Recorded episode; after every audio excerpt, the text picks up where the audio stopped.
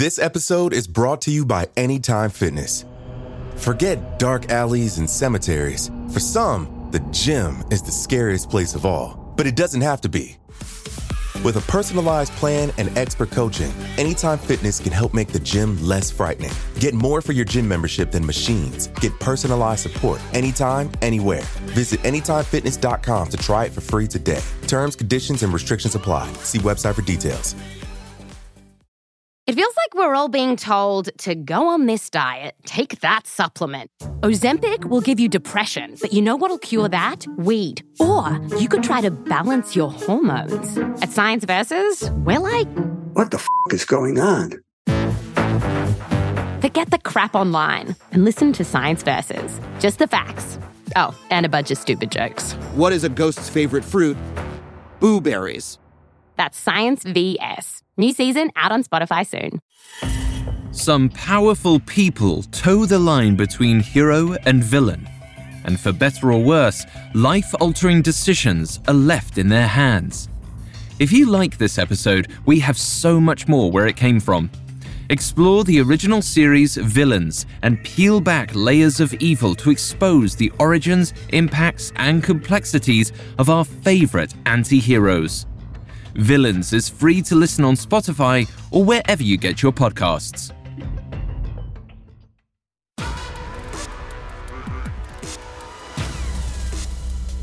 Greetings, listeners. I'm Alastair Murden.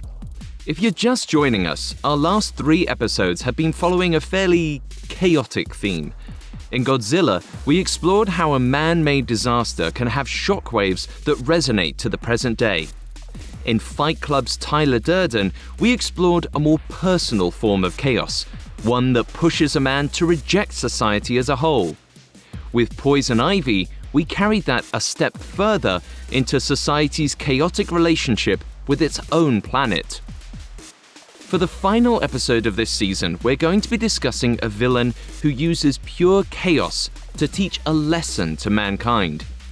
His very name is a spoiler for the comic he appears in, so if you have not read the most influential and acclaimed graphic novel of all time, you have been warned. For the rest of you, sit back and enjoy our episode on Adrian Veidt, the villain behind Alan Moore and Dave Gibbons' Watchmen.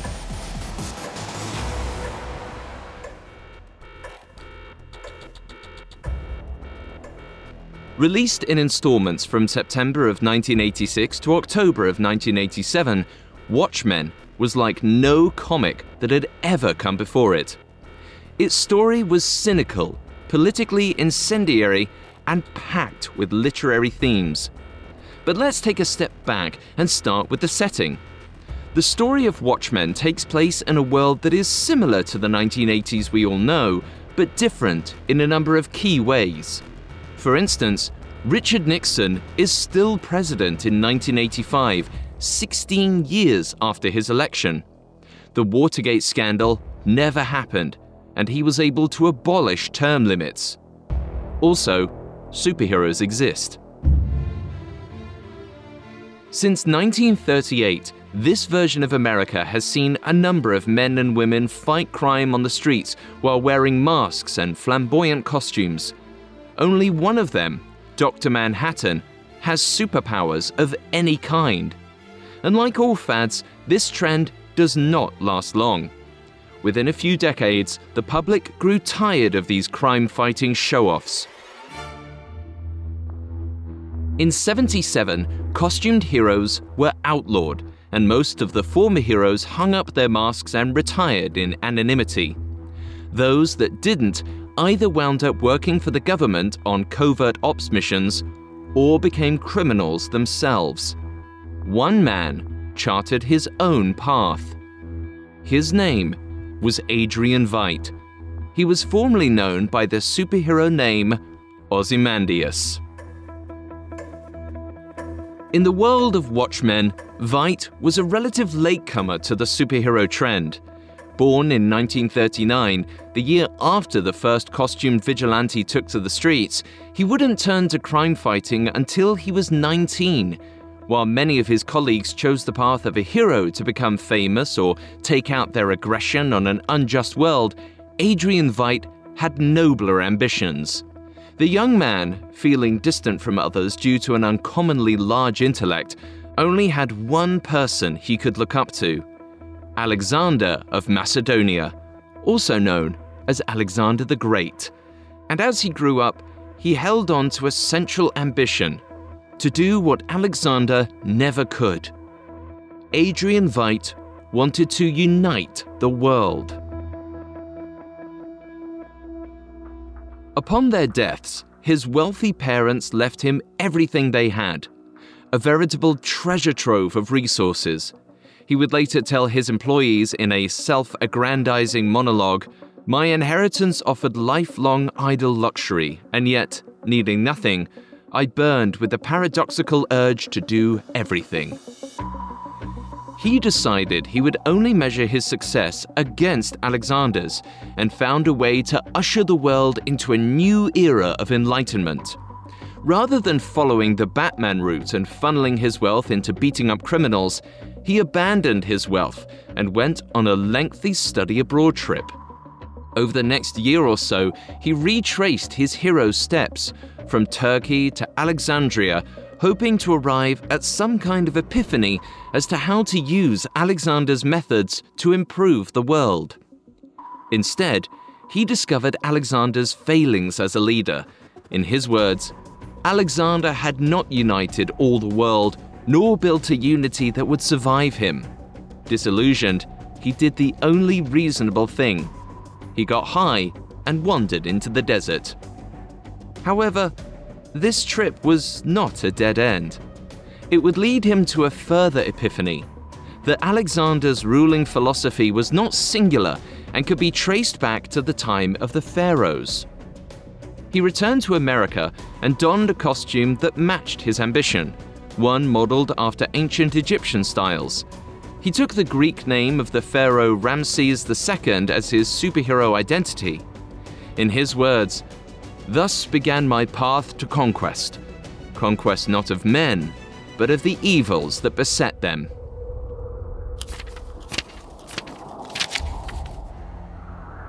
Most of Veidt's motivation does not come out until the very last few chapters of Watchmen. Up until that point, we see him through the perspective of other characters in the story, where he seems like a disillusioned businessman, a former idealist who hung up his cape two years early in order to make a fortune merchandising his image. He is repeatedly called the smartest man on the planet, though he insists the title was not his idea, saying, I never claimed to be anyone special. I just have some overenthusiastic PR men. His attempts at modesty do little to change the opinion of other former superheroes who look at him as a sellout. It's not an unreasonable opinion to have. Veidt sells toys of himself and former colleagues, gives interviews to curious journalists, and even hosts a self improvement course, Charles Atlas style, under the headline The Veidt Method. He even has his own wildly successful cosmetics line called Nostalgia. The brand is fittingly advertised with soft and romantic imagery, evoking an idyllic and half remembered past. In one of the comic's many dramatic ironies, most of the principal characters in Watchmen, mostly retired and embittered superheroes, wear nostalgia branded cologne and perfume.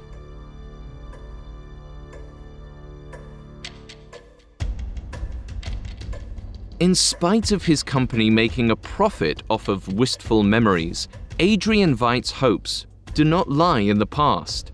Instead, he's looking toward the future. In one of the graphic novel's supplemental chapters, Veidt drafts a letter to the director of the cosmetics division of his company. In it, he orders them to phase out the nostalgia line within the year. He instructs the new cosmetics brand to be called Millennium with the directive, the imagery associated with it will be controversial and modern, projecting a vision of a technological utopia, a whole new universe of sensations and pleasures that is just within reach. This letter, which predicts a new surge of social optimism, contrasts starkly with the hundreds of pages of misanthropic comic that came before it. In such a relentlessly cynical piece of fiction, how is this one character able to maintain such an optimistic outlook while everyone else is struggling to cope with the stark reality of 1980s America?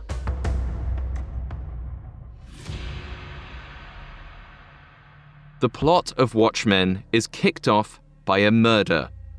Eddie Blake, once known as the comedian, is found dead, having been thrown from a penthouse apartment. In the height of the Cold War, such an event seems innocuous compared to impending nuclear war.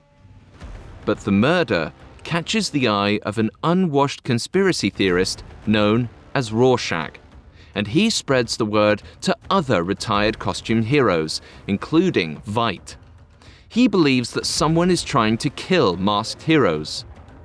Veidt seems unconcerned and lets Rorschach go on his way, turning his attention back to running his business.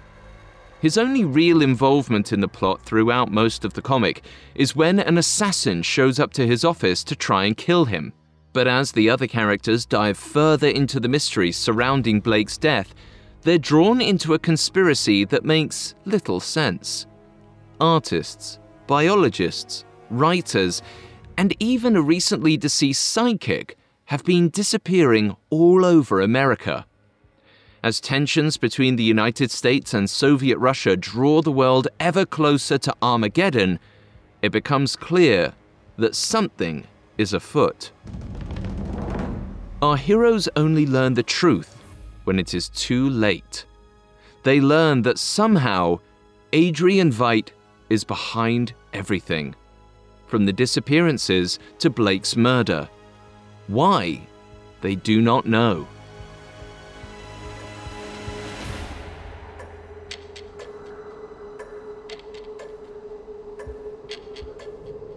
In issue 11 of the comic, the book's heroes arrive at Karnak, Veidt's Antarctic hideout. Ozymandias is waiting for them there. When they ask him what he's planning, his answer is simple. What we all tried to do after our initial struggle to find our feet. I'm trying to improve the world. He then explains how his first attempt to fight the evils of humanity left him with a bitter taste in his mouth. I fought only the symptoms, leaving the disease itself unchecked. I despised myself, my sham crusade, knowing mankind's problems, I'd blinded myself to them. I felt helpless against forces greater than any I'd anticipated. He explains that the existential threats facing the planet famine, disease, poverty, and nuclear holocaust were leading the world inexorably toward apocalypse. He compares this to the Gordian knot, one of the most famous legends surrounding Alexander the Great. In it, Alexander was faced with a dilemma a knot so tangled that it couldn't possibly be untied, which he solved through a deceptively simple use of lateral thinking. He cut the knot with his sword. In order to untie the tangled knot of human imperfection, Veidt needed to take a step back and think outside the rules of the puzzle. He couldn't untie this conflict as a hero, but using his vast resources and intelligence, he could find a way to cut through it. The scope and intent of his masterstroke to create a better world is finally unveiled. And bear with me here, because it's a bit complicated. Step 1. Veidt retires from his life as a costumed hero and makes a fortune merchandising his alter ego. Step 2. Once Veidt has amassed enough wealth, he has a plethora of artists, writers, and experts secretly taken away to a private island for a project. Step 3. Veidt has all of these specialists design a plausible alien life form with a grotesque homeworld straight out of an H.P. Lovecraft novel. Step 4. Scientists create a specimen of this alien and teleport it onto New York City, where the unstable life form explodes and kills 3 million people in the resulting psychic shockwave. This tricks both the USA and Russia into ending the Cold War. Step 5 World Peace. after his lengthy monologue to his former peers, they declare they will stop him. This provokes a bemused look from Adrian. You see, he's the smartest man on the planet. He would never explain his master plan if there was any chance they could stop him. He triggered the attack 35 minutes before their arrival. Within moments, they learned that the fake alien incursion was a success. All across the world, countries initiate denuclearization talks and begin backing away from World War III. Veidt is ecstatic. All the other superheroes realize that exposing Adrian's plan could only hurt the newfound peace. All of them except Rorschach, who is killed for his refusal to stay silent.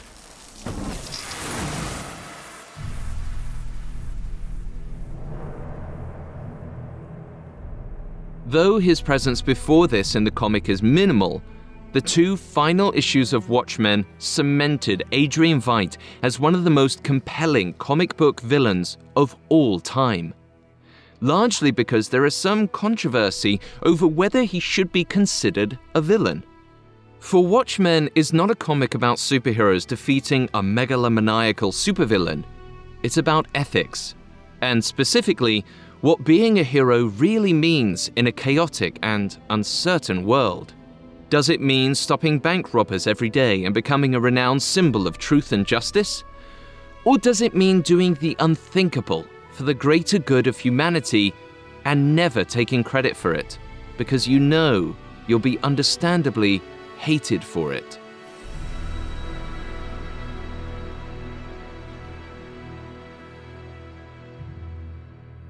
We'll explore this ethical dilemma as well as some real world Adrian Veidts after this.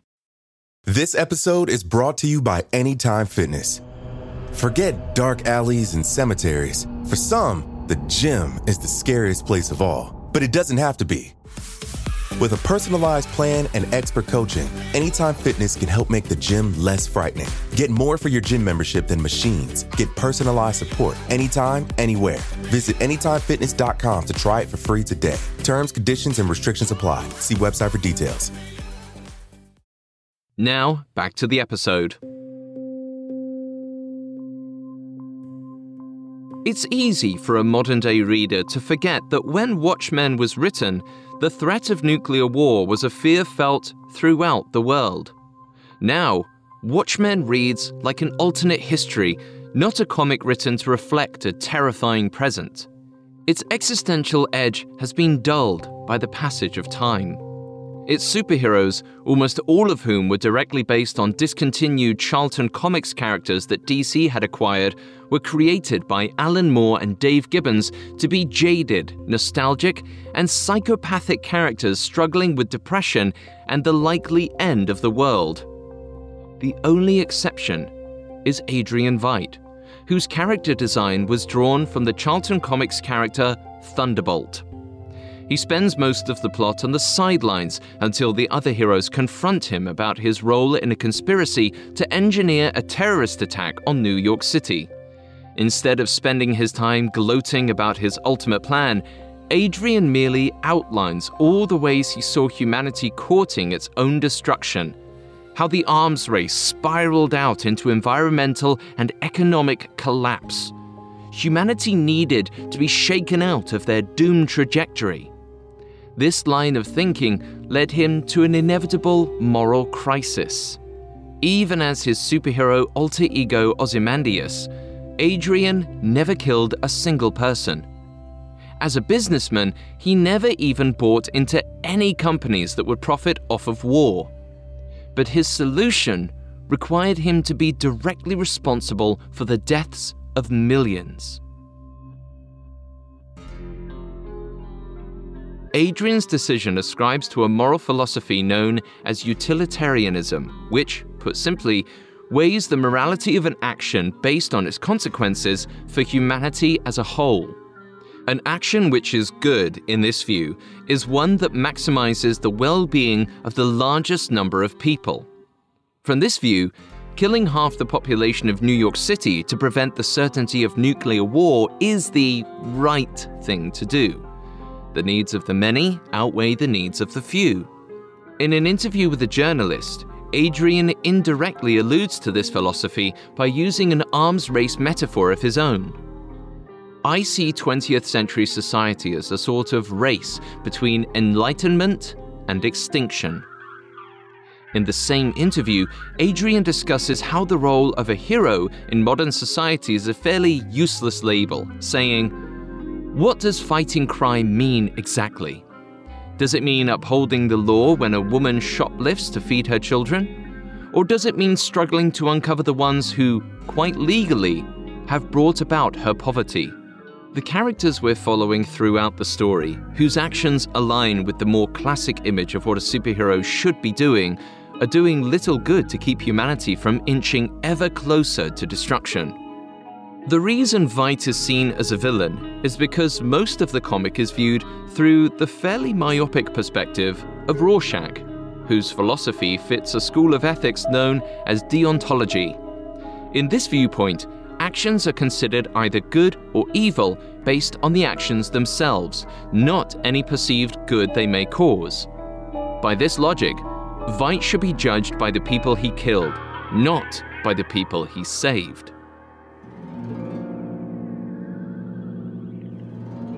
Veidt would argue that the sheer scope of the stakes makes a difference. In his own words, end of the world does the concept no justice. The world's present would end, its future, immeasurably vaster, would also vanish. Even our past would be cancelled. Our struggle from the primal ooze, every childbirth, every personal sacrifice rendered meaningless, leading only to dust. Ruins become sand, sand blows away. All our richness and colour and beauty would be lost, as if it had never been. These words echo the literary inspiration for Ozymandias' superhero title. While it is a historical reference to Ramesses II, another facet of this name comes from a sonnet written by Percy Bysshe Shelley one that Watchmen writer Alan Moore uses to give thematic resonance to Veidt's struggle.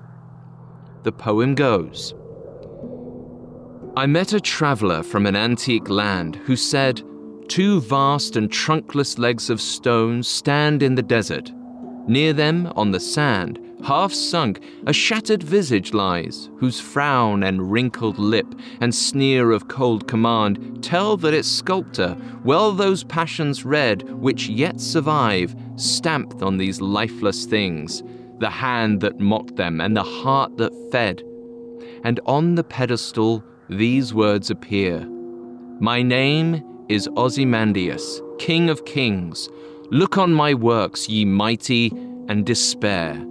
Nothing beside remains. Round the decay of that colossal wreck, boundless and bare, the lone and level sands stretch far away.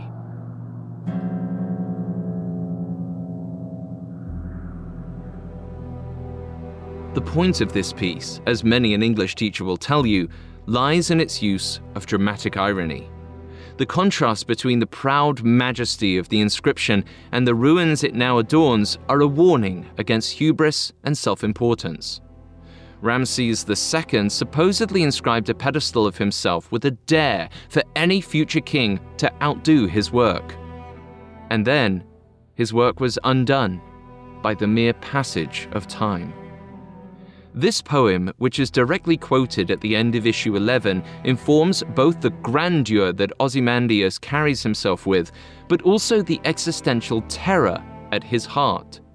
That all his work, all his accomplishments, all of humanity will fall into nothing. While he spends most of his scenes grandstanding, this existential terror is relatable and makes him more than just a mustache twirling megalomaniac. His appalling plan is a last ditch effort made by a man who has spent his life searching for ways to save humanity. The details of his plan are hardly an accident as well. the horrific squid alien, which may seem random and strange to a reader now, is a deliberate choice by Veidt, and by extension, Alan Moore. It recalls H.G. Wells' The War of the Worlds, a novel that took the British Empire at the height of its power and humbled it with an alien invasion they were powerless to stop. Wells's book was sparked by a conversation he had about what the British Empire had done to the native Tasmanians in Australia and how it would feel for an empire to be the receiving end of colonialism. In a similar vein, the kind of trauma Veidt inflicted upon America was designed to make humanity feel small and fragile again, and treat its own extinction like a threat worth taking seriously. A threat he had been obsessing over for his entire lifetime. The only real vulnerability he shows is in his very final scene. After learning his plan succeeded and peace is inevitable, Adrian has a moment of doubt. He asks the only person he considers his intellectual equal, Dr. Manhattan, if what he did was all worth it in the end. Manhattan's response? In the end, nothing ends, Adrian. Nothing ever ends.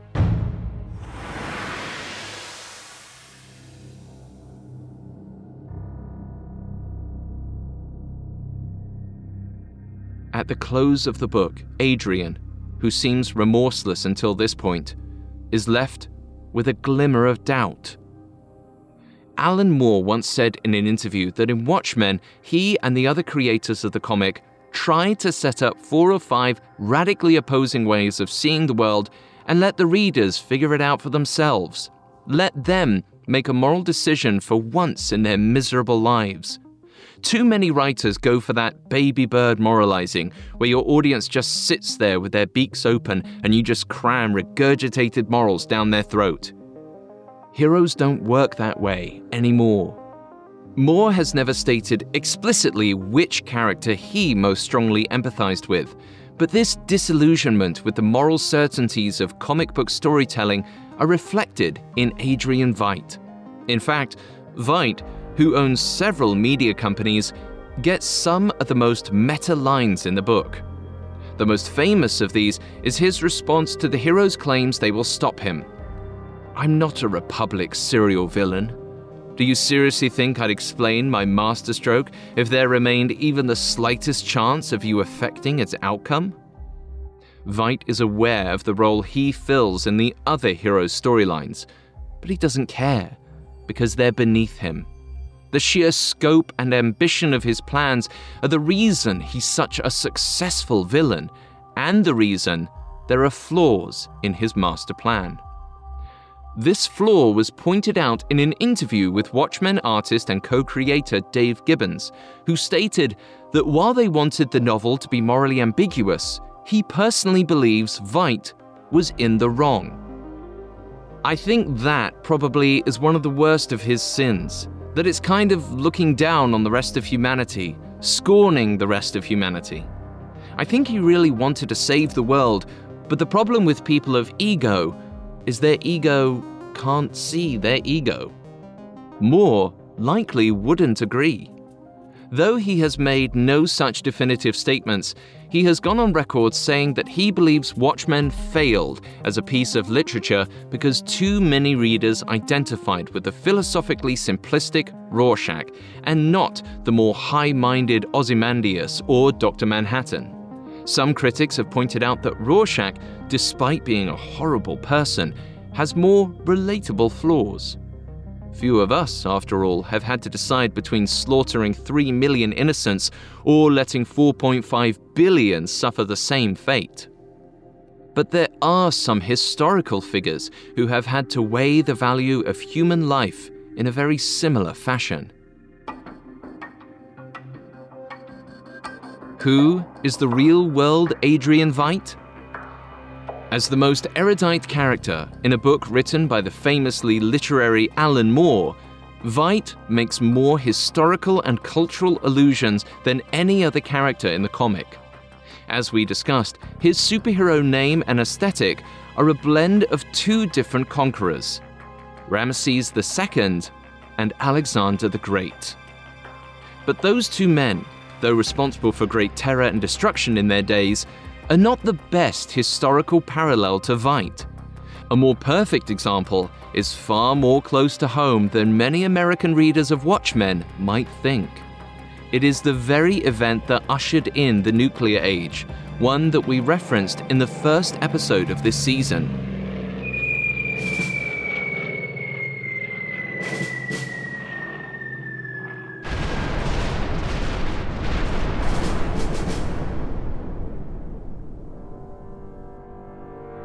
On August 6, 1945, President Harry S. Truman ordered the use of the atom bomb to end the Second World War. This was, and remains, one of the most controversial decisions ever made by an American president. In private notes and correspondence, Truman expressed no shame over the decision, only regret that the war in the Pacific had come to this. In an August 11th letter, he said, Nobody is more disturbed over the use of atomic bombs than I am, but I was greatly disturbed over the unwarranted attack by the Japanese in Pearl Harbor and their murder of our prisoners of war. The only language they seem to understand is the one we have been using to bombard them. This kind of rhetoric, which claims certain groups of people only react to violent and extreme measures, eerily echo Ozymandias's rationale for mass destruction being the only way to force both the United States and Russia to denuclearize. The rationale used by historians to justify the Hiroshima and Nagasaki bombings is eerily similar to how Veidt justifies his own attack. The loss of life would have been far greater if the US attempted to defeat Japan the same way they had defeated Germany. According to one letter, advisors had told Truman that it would cost him at least a quarter of a million casualties, and as many as a million to invade Japan. Those who question the necessity of Truman's actions suggest that Japan was already on the verge of surrendering and the bomb was a pointless atrocity. And many consider the bombings a war crime, regardless of the justification. Some of President Truman's military advisors have stated rather frankly that if they had lost the war, they almost certainly would have been considered war criminals. But because they won, they got away with it.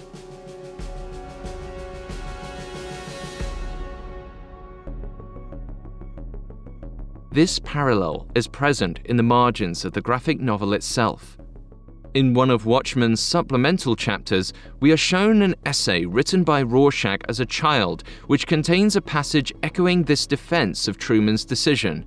In childish prose, I like President Truman. He dropped the atom bomb on Japan and saved millions of lives because if he hadn't have, then there would have been a lot more war than there was, and more people would have been killed. I think it was a good thing to drop the atomic bomb on Japan.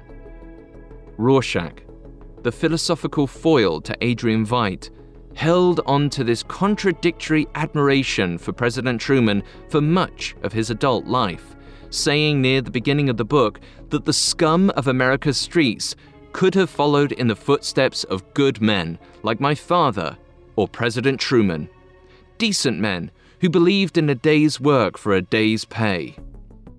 Rorschach holds up Truman as a moral paragon while condemning Adrian Veidt for committing a similar sort of atrocity. Both actions unleash their own sort of chaos on the world the chaos of an uncertain future and the chaos of potential nuclear holocaust. Perhaps this is a subtle hint by Moore for his American readers to not rush to judgment of Adrian's actions he only seems like a villain because it was New York City on the receiving end of his attack, not some Japanese city we may never visit in our lifetimes. Moore asks us to consider the morality of Adrian's choices without condoning or condemning. Because sometimes order rises from chaos. The uncertainty at the end of the graphic novel bugs us. We see a brief glimpse of the world after, and it is approaching Adrian's utopia. But history shows us that there is always a cooling period between moments of tension. And the official start of the Cold War, the Truman Doctrine, came a little less than two years after the end of World War II. There's a strong chance that Adrian's supposed final solution was just another temporary fix to the underlying problems of humanity.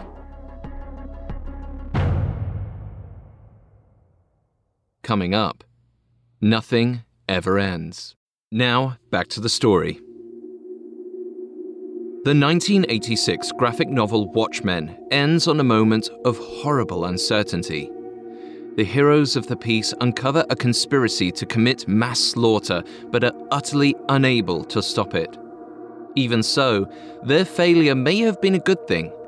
In the closing pages, Adrian Veidt's vision for a bright future seems to be coming together.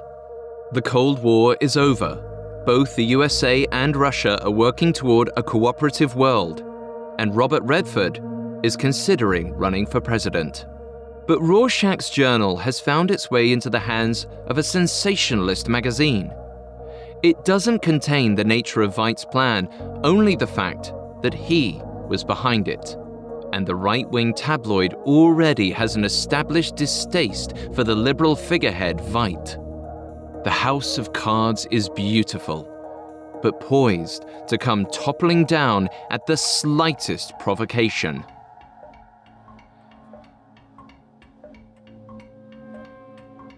Flash forward 21 years to the events of HBO's 2019 Watchmen miniseries. Adrian Veidt is isolated in his home in Karnak, watching the world through his wall of television screens like he used to. His promised utopia fell apart, but not because of the journal.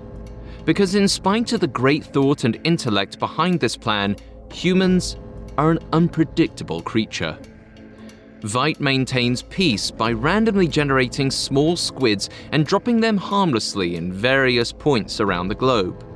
If the world still thinks there's a present danger of an alien incursion from another dimension, peace is secure. But even though he averted nuclear war, mankind does not progress forward into a shining age of enlightenment. Veidt attempts to use his considerable influence to push progress, but is met with resistance. In 1985, he records a message to President Robert Redford saying what he imagines the future could be in this new world. I envision a stronger, loving world, committed to caring for the weak, reversing environmental ruin, and cultivating true equality. In this recording, he says Redford will have to partner with him to build this utopia. But the president doesn't play along. The White House eventually stops returning his calls, and the evils of humanity that Veidt hoped to quell, such as bigotry, cruelty, and authoritarianism, run rampant. Veidt recedes into obscurity isolated in his fortress at Karnak, seething in resentment.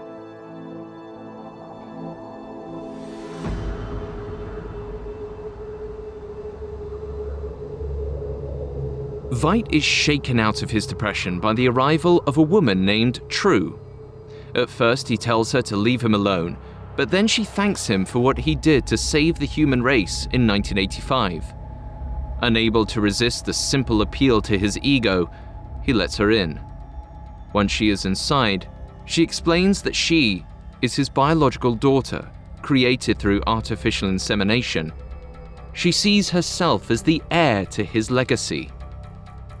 Trieu has an even more dramatic plan than her father she wishes to siphon the energy from Dr. Manhattan into herself and use her newfound power to usher in a new era of peace. Veidt is at first skeptical of this plan and turns her out of his home, saying he will never acknowledge her as his daughter. But only three years later, he witnesses a nuclear reactor meltdown on the news. He laments, Why, oh, why do they keep needing to make their god-forsaken bombs? In a moment of weakness, he asks Dr. Manhattan if he will ever get to see the utopia he envisioned. Manhattan tells him he will, but not on Earth, teleporting him to a paradise of Manhattan's own design, a glamorous country estate on one of the moons of Jupiter. Veidt has a gorgeous manor house and a never ending supply of servants who worship him as a god. In the original comic, Veidt quips about his reputation, saying, I don't mind being the smartest man in the world. I just wish it wasn't this one.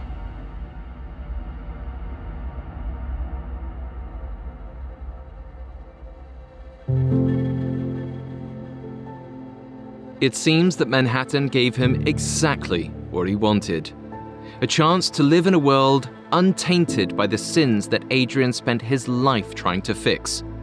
A veritable Garden of Eden over 500 million miles from Earth.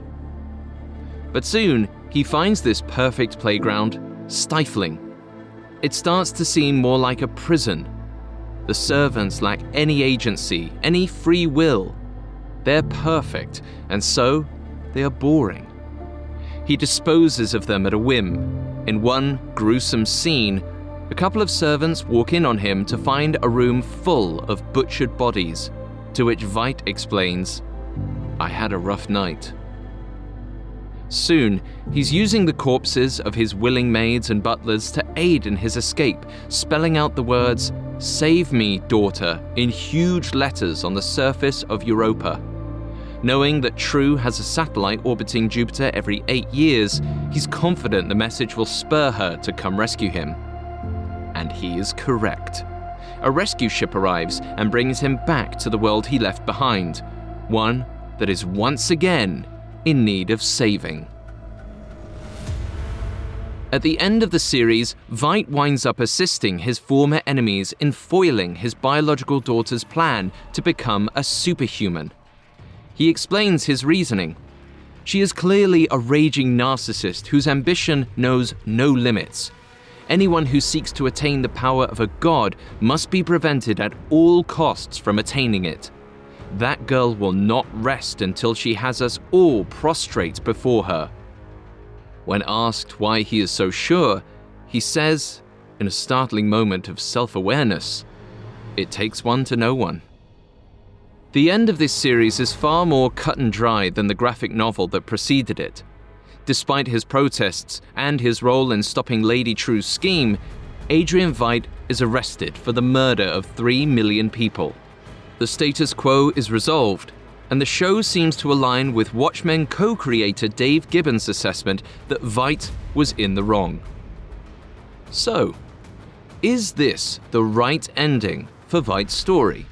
The most compelling aspect of Veidt as a villain is how he made us all question whether individual heroism is possible, and whether the world truly needs dispassionate villains more than it needs heroes having him whacked on the head and taken into custody at the end of the series cheapens Alan Moore's intent with the character, where the man who commits the most atrocities gets to escape justice, and the reader is left to ponder whether he was in the right. But if Ozymandias is the Harry Truman of this comic book universe, there is another question worth asking. Was the alien attack even necessary?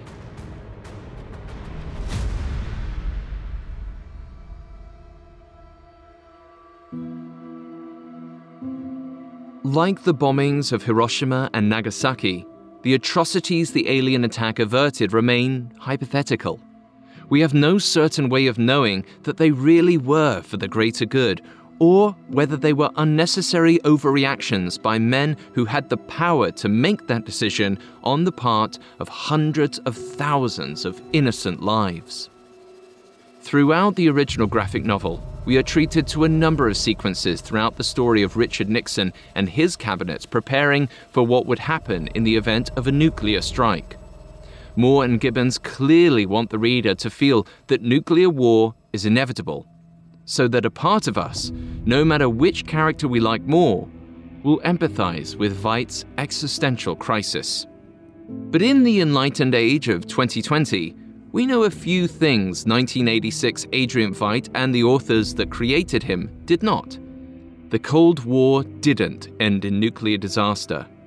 Even without the interference of a super genius, superhero slash supervillain, humanity kept going. There was no denuclearization, and America still elected a former cowboy actor with the initials RR to the White House. Even if you do not accept Damon Lindelof's acclaimed TV adaptation as canon to Alan Moore's original vision, it's hard to deny that its version of events is plausible. It is highly believable that even when a genius level intellect designs a false flag attack to force humanity into a utopia, we just don't play along. Veidt may be the smartest man on the planet, but his plan to fix humanity's problems in 1980 was always a gamble. Dr. Manhattan points out Adrian's limitations when Veidt attempts to have him destroyed. You are just a man. The world's smartest man poses no more threat to me than does its smartest termite.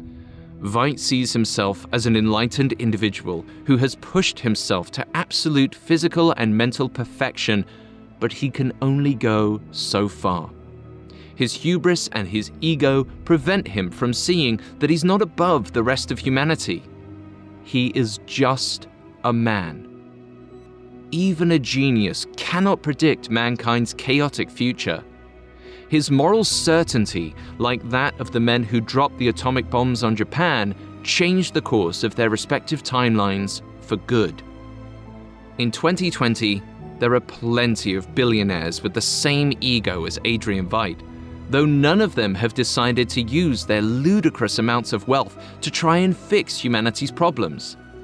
Instead of trying to force mankind into a utopia, they're more concerned with sending Teslas into space. Whether that is a good thing or a bad thing, we'll let you decide.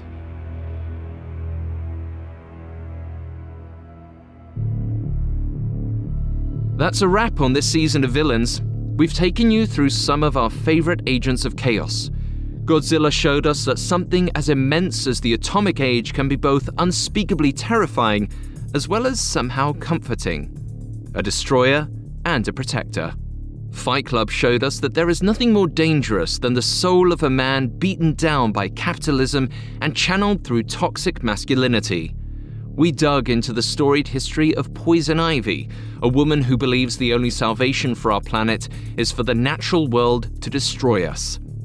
And with Adrian Veidt, we've wound up back where we started, musing on how the ability to kill millions of people at the press of a button has irrevocably changed society. Our next season on villains will take us away from the struggles of Earth and into galaxies beyond our wildest imaginations. A universe that has given us dozens of stalwart heroes, all of whom have been tempted by the dark side.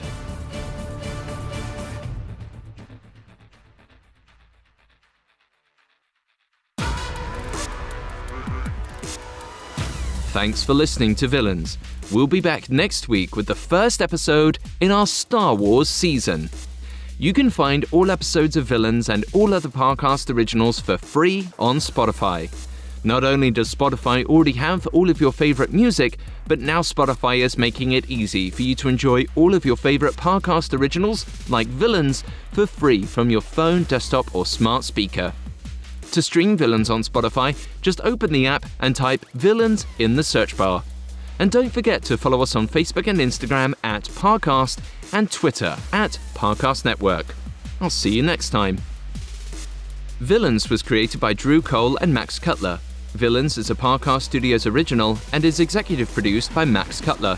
Sound designed by Kenny Hobbs, with production assistance by Ron Shapiro, Carly Madden, and Aaron Larson. This episode of Villains was written by Robert Teamstra, with writing assistance by Greg Castro. I'm Alastair Murden.